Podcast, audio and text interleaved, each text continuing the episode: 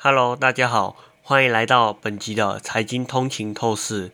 今天呢，我想要和大家聊一下细光子。细光子呢，是我最近蛮想了解的领域，因为它在最近是一个蛮热门的话题。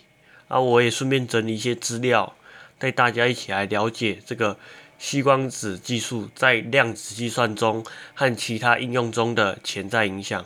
随着细光子技术的不断发展，它不仅在资料中心中有着应用，还在众多领域中崭露头角，包括光学雷达、生物医疗感测、AI 系统。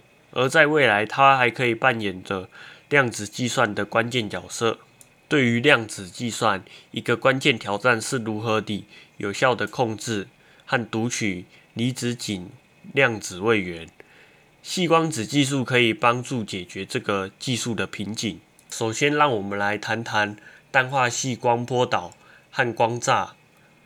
细光子技术最初是为了通讯和经典计算而开发的，但对于控制和读取离子阱量子位元，我们需要处理不同的挑战，氮化系光波导成了理想的候选，因为它在紫外线光和可见光波段具有优异的光学特性。然而，将离子阱与氮化系光波导整合是一个挑战。虽然有一些方法可以实现这种整合，但仍然需要克服一些技术上的困难。特别是关于制造光主动元件的问题。另一个关键，单光子侦测器量子位元的讯号非常的微弱，需要能够更快速且准确地侦测少数光子的变化。目前的细基单光子侦测器无法直接处理离子阱量子位元的发射光子波长，因此需要开发新的技术。